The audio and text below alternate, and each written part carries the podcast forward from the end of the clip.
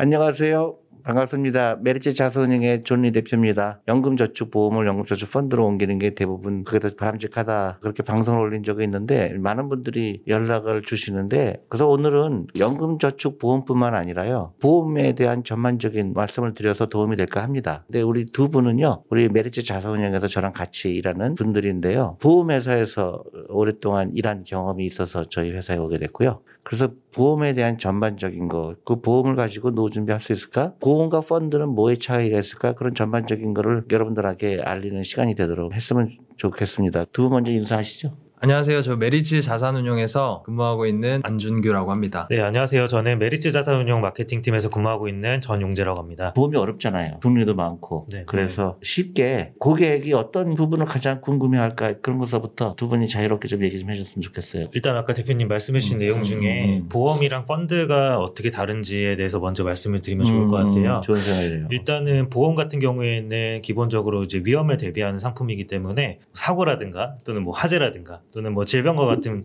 그런 위험에 대해서 보장을 받을 수 있는 상품이라고 이해하시면 될 것 같습니다. 펀드는 어떤 상품인가요? 펀드는 자산을 증식하는 음. 어, 목적 노후 준비. 예, 음. 좀 적극적으로 투자하는 음, 상품이라고 음, 음. 볼수 있겠습니다. 근데 이제 보험을 드신 분들이 아 나는 보험을 들었으니까 이제 노후 준비하고 있어 이렇게 생각하시는 분들이 많을 것 같아요. 요새 보면은 많은 보험에 대한 어드바이스 하는 그런 서비스도 많은 것 같고 근데 조금 좀 단도직입적으로 나는 보험을 한 10개 갖고 있는데 언제 난 노후 준비 되, 되는구나 하고서 열심히 봤는데 사실은 노후 준비랑 별로 관계가 없는 것들이 있지 않나요? 일단 기본적으로 음. 보험 같은 경우에는 뭐 보장성 보험이랑 저축성 보험 이렇게 나뉘는데 보장성 보험은 아까 말씀드렸던 것처럼 어, 위험에 대비하기 위한 보험이라고 생각하시면 되고요. 저축성 보험은 어떤 특정 목적, 어, 목돈을 마련하거나 또는 아까 말씀하신 것처럼 노후 준비를 위해서 가입하는 경우가 있습니다. 근데 보통은 과거에 가입한 보험 같은 경우에는 굉장히 높은 이자, 높은 어, 금리가 적용되는 상품도 있었으나 지금 가입하는 상품 또는 과거에 가입했더라도 지금 이제 적용되는 이율이 낮은 경우가 있어서 효과적인 노후 준비를 하기에는 조금 어려운 상품들이 좀 있습니다. 그러면 보장성 상품은 아직도 필요하다는 얘기죠? 보장성 음. 상품의 경우에는 그래도 좀 가족력이라든지 음. 어, 나의 건강이나 뭐 여러 가지 조금 음. 개인적인 문제가 음, 음. 어, 가다 다르기 때문에 보장성 보험은 자기 상황에 맞게 적절하게 조금 음. 가입을 하시는 게 좋고 보장성 보험이 너무 좀 과도하게 가입하신 경우에는 어, 오히려 보장성 보험 때문에 오히려 저축이나 노후 준비를 못하는 경우 아, 예를. 들어 주세요. 그러면 과하다는 게 무슨 뜻이에요? 수입이 한 달에 300만 원인데 음. 보험료를 거의 100만 원 가까이 내시는 분이 있으셨어요. 그러니까 거의 수입의 3분의 1을 보험료로 납입을 하셨던 거죠.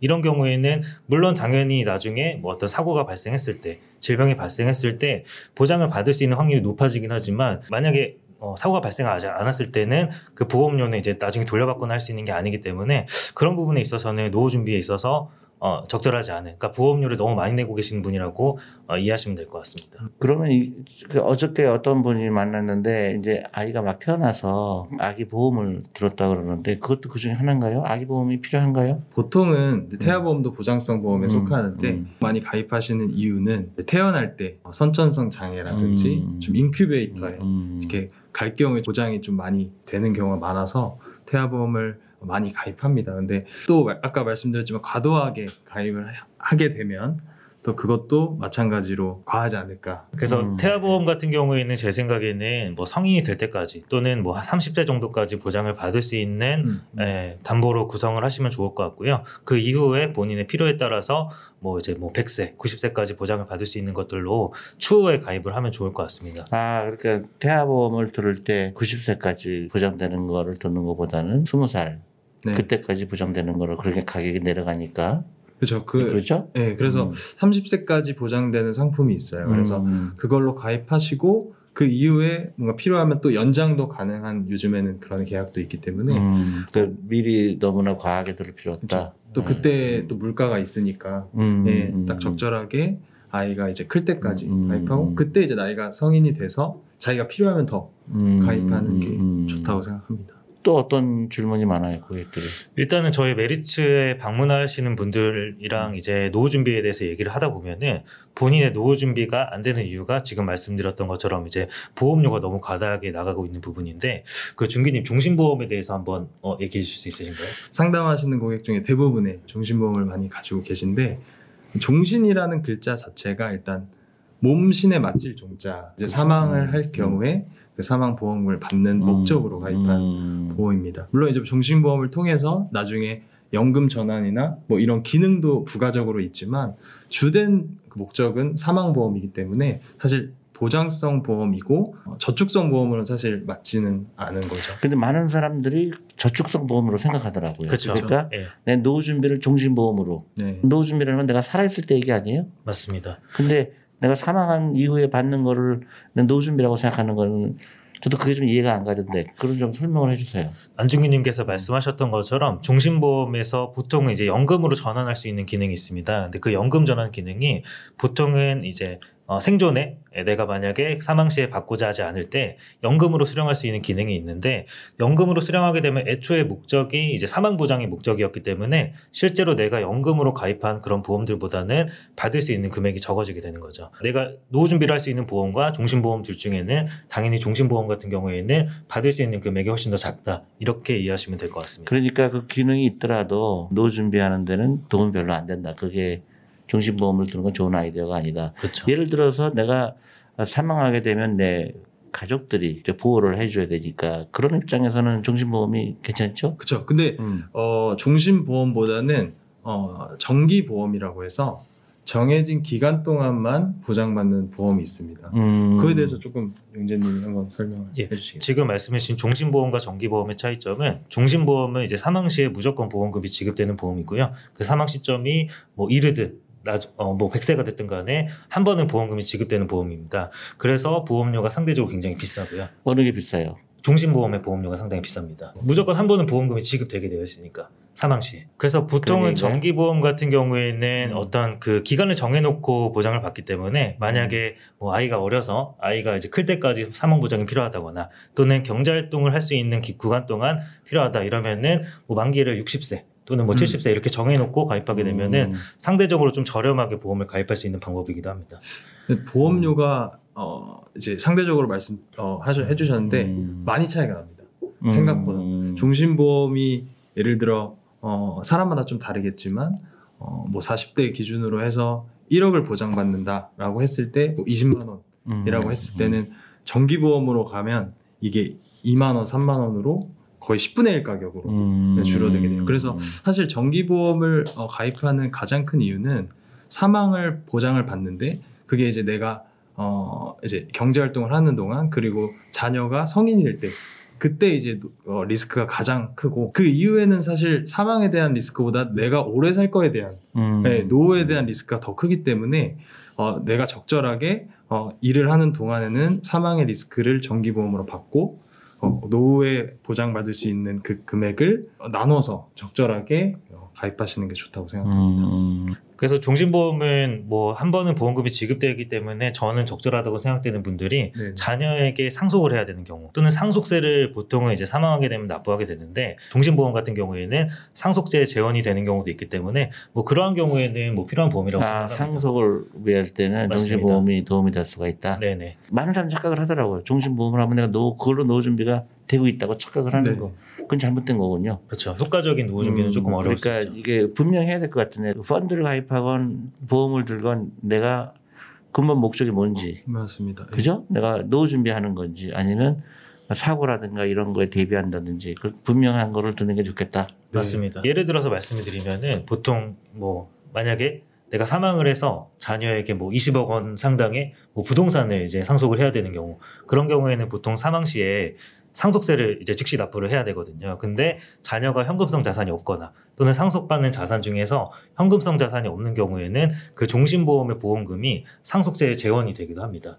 예, 그래서 음. 그런 경우는 좀 필요하다고 생각을 합니다. 그 목적에 따라서 그 보험을 어떻게 들어야 되는지 그거를 알고 들어야 되는데 너무나 많은 분들이 제가 든 보험을 잘 모르시더라고요. 보통 저희 상담하시는 분들 대부분 고객분들이 내가 어떤 보험을 가- 어, 음, 드는지 음, 잘 모르니까 음, 이게 좋은지 나쁜지 음, 그리고 또 음, 이게 그냥 지인 통해서 가입을 했는데 음. 어, 이게 어떤 보험인지 잘 모르겠다라고 하시는 분들이 그리고 이제 들을 때는 들었는데 나중에 또 잊어버리죠. 좀 특수성인 것 같기도 한데 음, 음. 보험이라는 건 왠지 좀 안전하고 그렇죠, 예, 그렇죠. 약간 그런 맞아. 음, 느낌이 들기 알죠. 때문에 음. 그냥 이거 하면 어쨌든 어떻게든 되겠지. 근데 이제 그런 원금은 보장되겠지 하는 그런 거가 있고 이제 그게 어, 좀 안타까운 사실인 것 같아요. 근데 연금저축보험이나 연금저축펀드는 얘가 뭐 한두 개 있을 수도 있겠지만 연금저축보험은 연금저축펀드로 옮기는 게 가장 효과적인 방법이라고 생각되는데 일단은 그 연금저축 보험이나 대부분의 연금보험 같은 경우에는 금리 연동형 상품이기 때문에 뭐 시중 금리가 내려가게 되면은 그 해당 보험 상품에 적용되는 이율도 내려가게 되고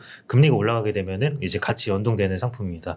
뭐 과거에는 어, 금리가 좋아서 그게 효과적인 노후 준비가 됐을 수도 있었으나 지금은 사실은 보험 상품에 적용되는 금리가 굉장히 낮기 때문에 효과적인 노후 준비를 하기는 좀 어렵다고 생각을 합니다. 상담했던 분들 중에 한 1997년도 상품이었어요. 근데 그분의 상품은 그냥 이렇게 연동되는 그런 금리가 아니라 확정 이율이라고 해서 어, 적용해서 딱 그 이율을 평생 적용해주는 그 이율이 8%짜리를 제가 봤어요. 그럼 그거는 절대 해약하면 안 되겠네요. 그렇죠. 그래서 이거는 무조건 가져가셔야 음, 네. 그러니까 이게 그때 당시에는 사실 그 이율이. 예, 그렇게 음, 크진 않았는데 음, 사실 음. 지금 와서는 되게 매력적인 그렇지. 이율이죠. 그래서 그것 때문에 그게 너무 잘 팔려갖고 그때 막 팡도 주고 그랬던 분들이 나중에는 이게 이제 큰 보험사에 부담이 돼서 오히려 그게 이제 문제가 되곤 했죠. 이자율이 굉장히 낮아졌기 때문에 옛날에 8% 약속했던 게 이제 엄청난 부담으로 오죠. 그래서 지금 말씀하신 것처럼 일단은 과거의 보험을 점검을 해보실 때 음.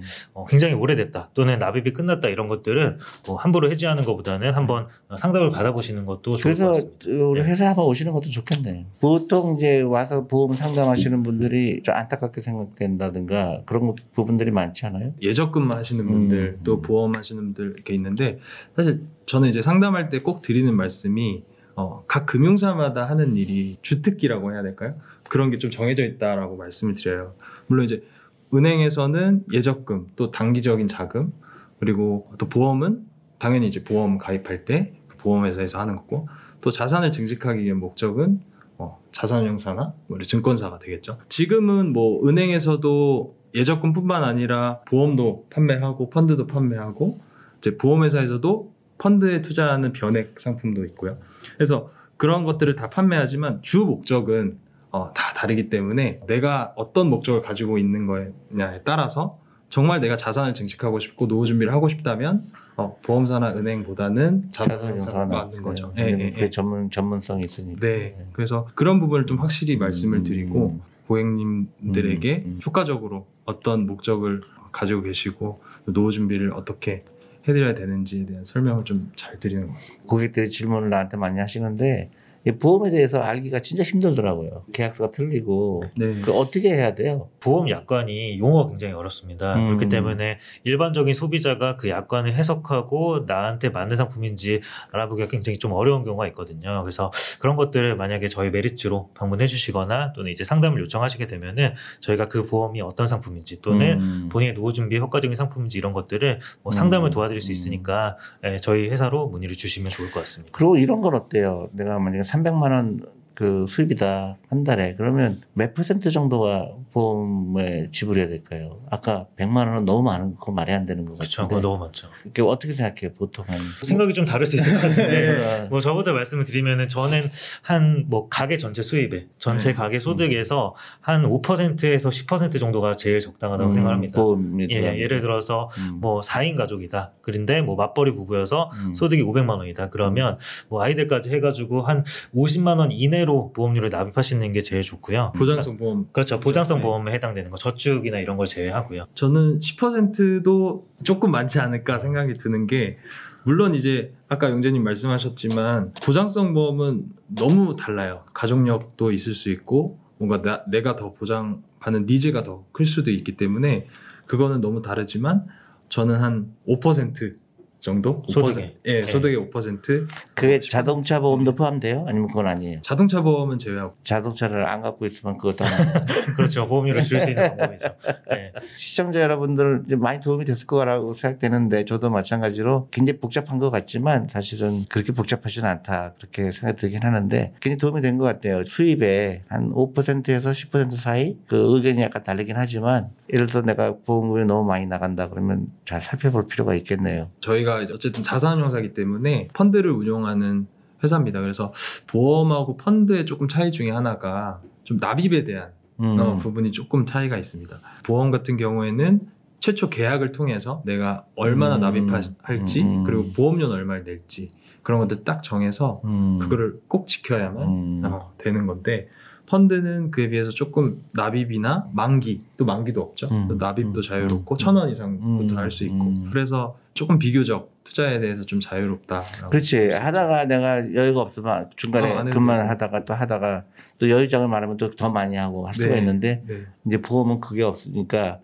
만약에 하다가 안 했을 때는 보험이 해약이 될 수도 있고 이제 실효 두 달 이상 이제 보험료를 못 내게 되면 실효가 돼요. 어 그러니까 네, 나죠. 효과가 이제 음. 없어지는 거죠. 최초에 가입할 때 되게 잘 음. 어, 따져보고 가입을 해야 돼요. 그러니까 예를 들어 뭐 한 달에 20만 원씩 내야 되는데 20만 원이 갑자기 급해서 못 낼 경우 두 달이 되면은 그동안 낸 게 다 무효가 된다는 얘기니까요. 그렇죠. 이제 뭐 실효가 음. 됐을 때 이제 물론 3년 정도 이내에 다시 보험료를 다 납부하면 음. 네, 다시 살릴 수는 있지만 음. 어, 그래도 어쨌든 리스크죠. 내가 만약에 보험금을 납입하다가 상황이 어려워서 못 냈는데 그때 사고가 생겼어요. 그러면 어떻게 돼요? 그 실효 중인 경우에는 그러니까 효력을 잃었을 때는 보험 사고가 발생하지 하더라도 이제 보험금을 지급받을 수가 없습니다. 어 굉장히 큰 거네 그게. 예. 그래서 음. 지금 아까 준규님께서 말씀하셨던 것처럼 보험 같은 경우에는 내가 계약을 할 때는 어 뭐 이 정도 기간이고 이 정도 금액이면은 납입을 할 수 있겠지라고 생각하지만 사람 일이라는 게 이제 살다 보면 어떻게 된지 모르잖아요. 그래서 만약에 그런 경우에 보험료를 못 내거나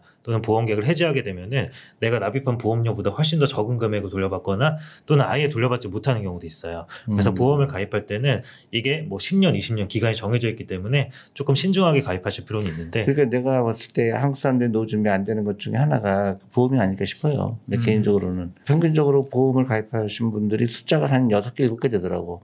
보통 아, 그 네, 정도 되죠. 그러니까. 네, 평균적으로. 많죠. 근데 대부분 그것 때문에 돈을 내는데 이게 뭔지를 잘 모르시는 분들이 많은 것 같아서 이게 정말로 엄청난 돈을 지금 지불하고 있는데 그거를 이제 어떻게 현명하게 하느냐. 보험이 필요 없다는 건 아니죠. 그죠? 네, 그렇죠. 보험 필요한데 나한테 맞는 보험이냐, 이게 노후 준비에 도움이 되느냐 결정을 미리 할수록 좋겠죠. 대표님 말씀하신 것처럼 많은 이제 보험에 가입하신 이유가 주변에 보험사가 많기 때문이라고 생각해요. 우리 주변에 은행이랑 보험사가 많기 때문에 접근하는 게 어, 그쪽 금융사인 거죠. 그렇지. 그래서 만약에 자산운용사가 은행 은행처럼 많다면 어, 사람들이 조금 더더 음, 관심을 갖고 저기, 어, 예. 그렇죠. 이제 펀드에 대해서 좀 더 익숙할 텐데. 그렇죠. 그래서 어.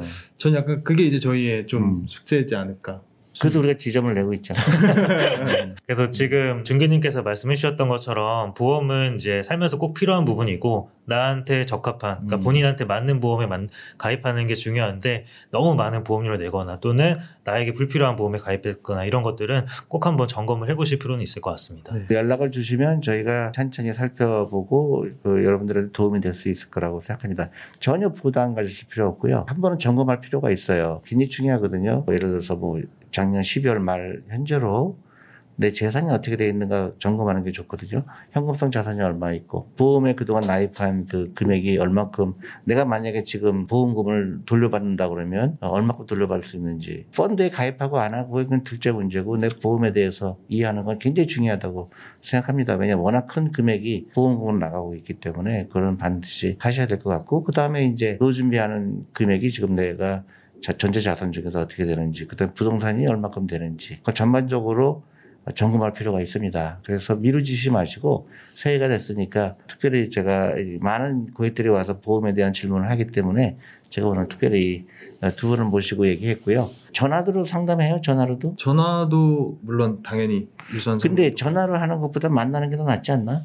좀 와서 좀 실제로 약관도 읽어보고 해야 네. 되니까. 아무래도 네. 대면 상담이 저희가 좀 전달드리기도 편하고 음. 고객분들도 이제 오셔서 근데 이제 전화 상담도 가능은 하지만 네네. 가능한 한 만나서 얘기하는 게 좋을 것 같고 네. 지방에 계신 분들은 어떻게 해요? 저희가 그 메리츠 자산운용 펀드 스토어가 이제 부산, 대구, 광주에 있습니다. 그리고 만약에 그 지역에 거주하시지 않은 분들 같은 경우에는 저희가 찾아가는 help desk라고 해서 실제 뭐 다른 지역에도 찾아가고 있으니까 음. 저희 메리츠 자산운용 전화나 카카오톡으로 상담 신청해 주시면 될 것 같습니다. 이게 홈페이지를 통해서도 할 수 있죠. 네, 홈페이지 통해 이제 저희한테 연락을 주시면 찾아가는 서비스도 합니다. 보험에 대한 진단도 해드리고 하니까요. 부담 가지시지 마시고 연락을 주시기 바랍니다. 너무 중요하기 때문에 그렇습니다. 감사합니다. 감사합니다. 네.